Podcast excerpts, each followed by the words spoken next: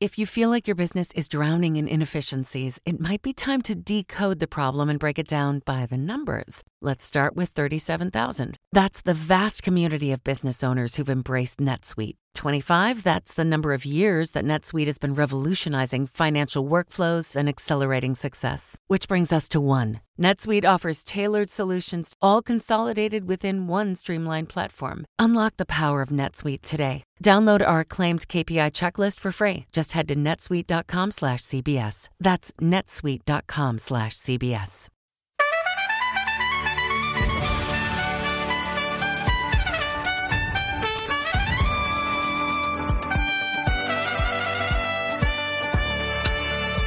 Welcome, to CBS Mornings on this Thursday. I'm Gail King. I'm Tony Dokoupil. And I'm Jamie Yuccas. It's a federal mask mandate for transportation, which may not be dead just yet. The Biden administration says it will appeal a judge's decision to strike down the mandate, and although it's not clear if the mandate would be immediately reinstated if the government wins that appeal. Errol Barnett is following all these latest developments for you. He's at the Reagan National Airport, which is just outside Washington. Errol, it's like that Temptation song, Ball of Confusion. That's what the world is today. Hey, hey. And that ball continues to roll, Gail. Good morning. Look, the CDC says amid a surge of COVID in several states across the country, a masking requirement indoors for travelers remains necessary. And that is why it asked the Department of Justice late on Wednesday to make an official appeal. But all of this leaves us travelers stuck in the middle of what is a growing legal battle that certainly carries the potential to reach the Supreme Court.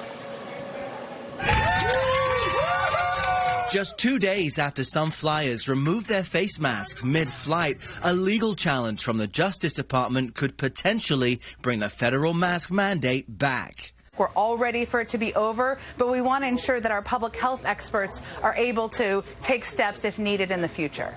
As of Thursday, it remains up to passengers to decide whether to wear masks on public transportation, though the sudden rule change Monday led to confusion, with some cities like New York and Philadelphia still requiring masks on trains, buses, and in airports. In a statement, the CDC defended the mask mandate, saying at this time an order requiring masking in the indoor transportation corridor remains necessary for the public health.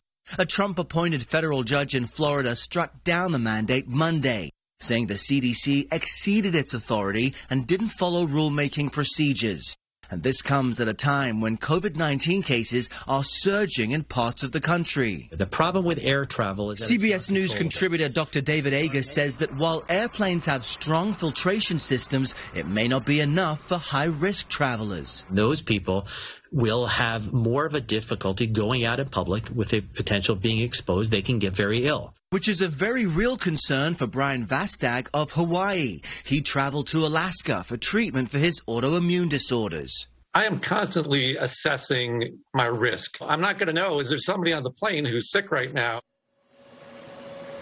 And we all know pandemic fatigue is setting in for so many, but this decision certainly carries risks for the Biden administration. What's on the line? Well, the future influence of the CDC and the federal government's ability, Tony, should there be another virus, another variant, to make health regulations. Still a high stakes situation, Errol. Thank you very much. We're going to turn now to a major development in a key battle in the war in Ukraine. We've been following the plight of Ukrainians trapped inside a massive steelwork facility in Mariupol, surrounded by Russian soldiers. Well, overnight, President Vladimir Putin said he was calling off a plan for those soldiers to storm the facility. He said instead he was ordering a blockade. But as Chris Livesay reports from Ukraine, the situation on the ground there is still decidedly unclear. Chris, good morning. Good morning, Tony. The situation in Mariupol is the definition of dire. Trapped inside a steel mill are hundreds of soldiers and civilians, women and children left for dead. And this morning, CBS News understands that some Russian forces have entered the mill that's been their fortress going on two months, but not before they sent us this video begging for help. For these women and children, this windowless maze of underground tunnels beneath the Azovstal steel mill has become their bleak salvation. I wouldn't say this is the best environment for children, says this mother of three. Their teeth are starting to rot because they lack vitamin D. There's not enough sun. If it weren't for Ukrainian soldiers, we'd have no food, says this young mother. But both soldiers and food are running out. Empty containers have become toys. Famished children say they can't wait to go to the grocery store. But it's been bombed by Russian forces like everything else in their city, turned into a hellscape. For weeks, its defenders have repelled a relentless Russian onslaught that surrounded the city. Thousands have died from shelling, countless more from thirst and starvation. Others cut down as they tried to flee. Ukrainians accuse Russian forces of repeatedly breaking ceasefires, even targeting humanitarian corridors. This morning, Russian President Vladimir Putin himself intervened, ordering his defense minister not to storm the mill and risk losing Russian lives. Instead, they must stiffen the blockade.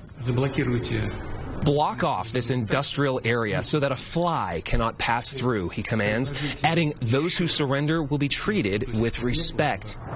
But considering similar Russian assurances in the past, soldiers are showing no sign of laying down their arms. Instead, appealing for help from foreign countries, the UN, even the Pope. We're maybe facing our final hours. We're outnumbered 10 to 1, he says. Please help us, she begs. And to those who started this war against us, I hope you feel our pain on your own skin and that your kids can feel this pain too. That person is, of course, Vladimir Putin. And not only is he escalating attacks around Mariupol in the eastern Donbass region, the Russian president has just unveiled a new intercontinental missile. Now, it's still in the testing phase, but that's not stopping Moscow from deploying these images meant to scare Ukraine's allies. Jamie?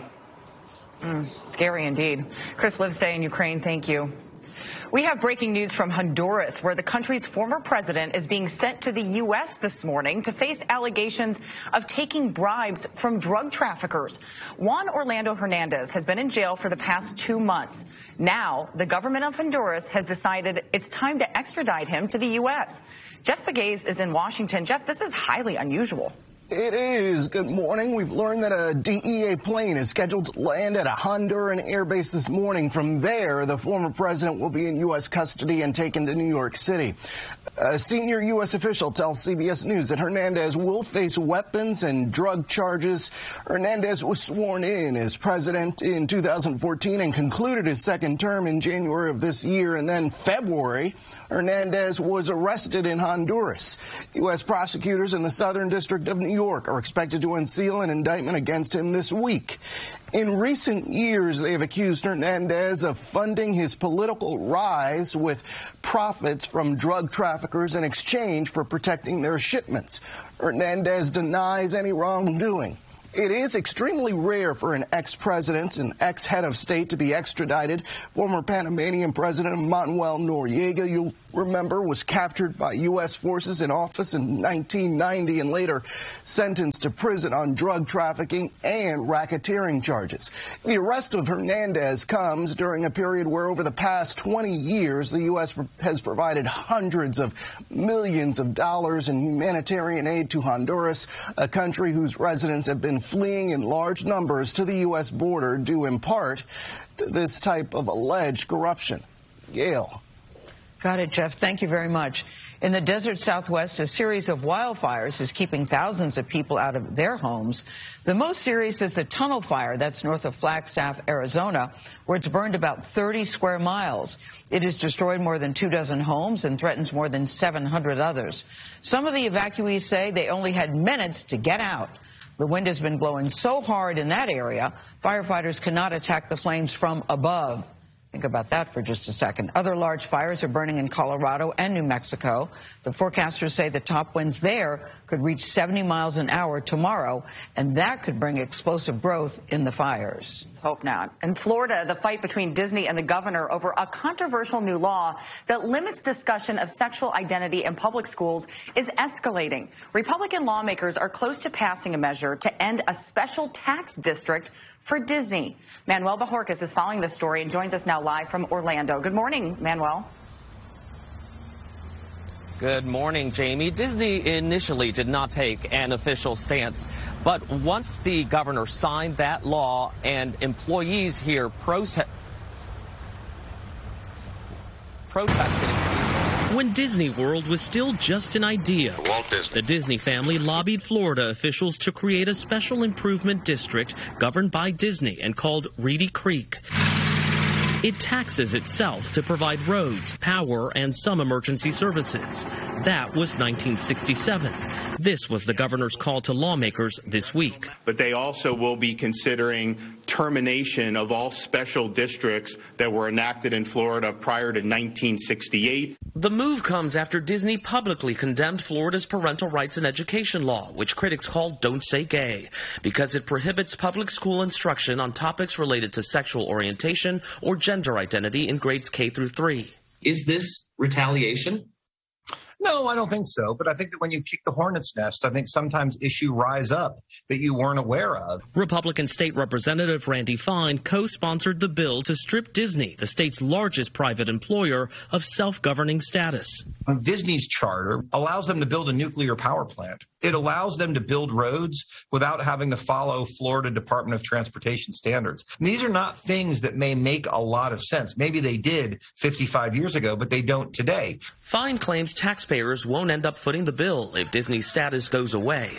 But some say local residents could still end up paying for it, while the district's $1 billion debt from bonds remains an open question. It's kind of shocking that they would come after Disney for this. Says Aubrey Jewett, a political science professor at the University of Central Florida. If they do it to Disney, who's been so supportive of Republicans over the last 20 years and so important to Florida's economy, then who wouldn't they do it to?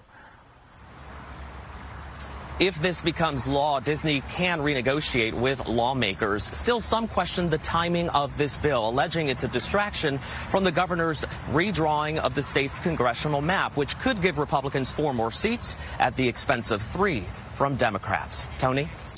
It's politics all the way down. Manny, thank you very much. Turning to a big story out of Hollywood, Netflix facing tough questions after it reported its first subscriber loss in more than a decade, a loss that sent its stock tumbling, and I mean tumbling. A huge sell-off sent the price down by more than 35% yesterday, and the company's value since the beginning of the year has dropped more than 60%. Carter Evans now looks at the reasons for this sudden downturn of one of Hollywood's biggest content providers.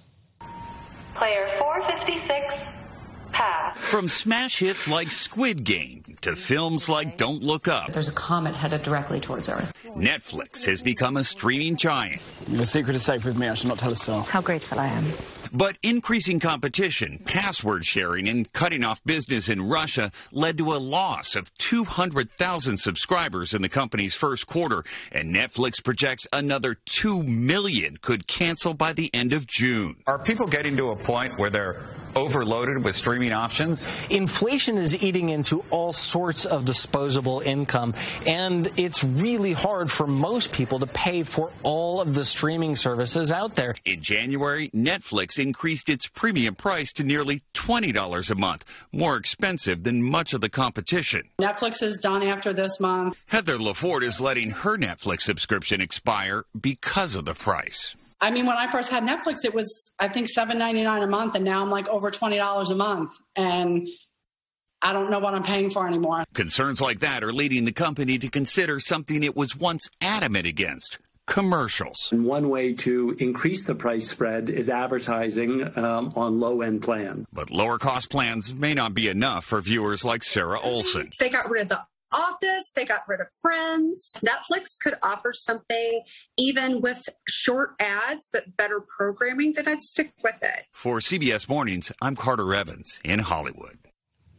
I mean, I don't think they exactly got rid of it. I think Peacock said that's an NBC Yeah, problem. we'll take that. You We'll know, take that. But content, it really doesn't seem to be the problem. They've got a bunch of hit shows. They've won They big really do. awards, and yet people don't want to pay There's a lot of dollars a month. there. It appears. Well, a big drop those so quickly though, guys. That's when you Were see gonna just say? the disparity in the pricing of all the other streaming services. Then you do look at your monthly budget as a family and go, eh, I don't know. Got to make a decision. Plus, Bridgerton, Bridgerton season two just wasn't quite as sexy as last. Wow, we'll have to talk about. But about it's that. doing very well.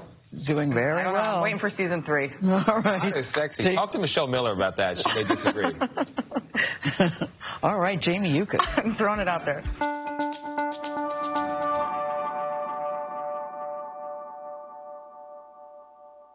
Do you ever feel like there's nothing new in the news? You know there are urgent things happening in the world around you, but all you hear is noise. That's why we made What Next? Our goal is to tell you the stories you haven't heard before, or maybe a different side to the story you thought you already knew all about. I'm Mary Harris, the host of What Next, and I love my job because it helps me cut through the noise of the news. And then I get to bring it to you. Together, we can figure out what next.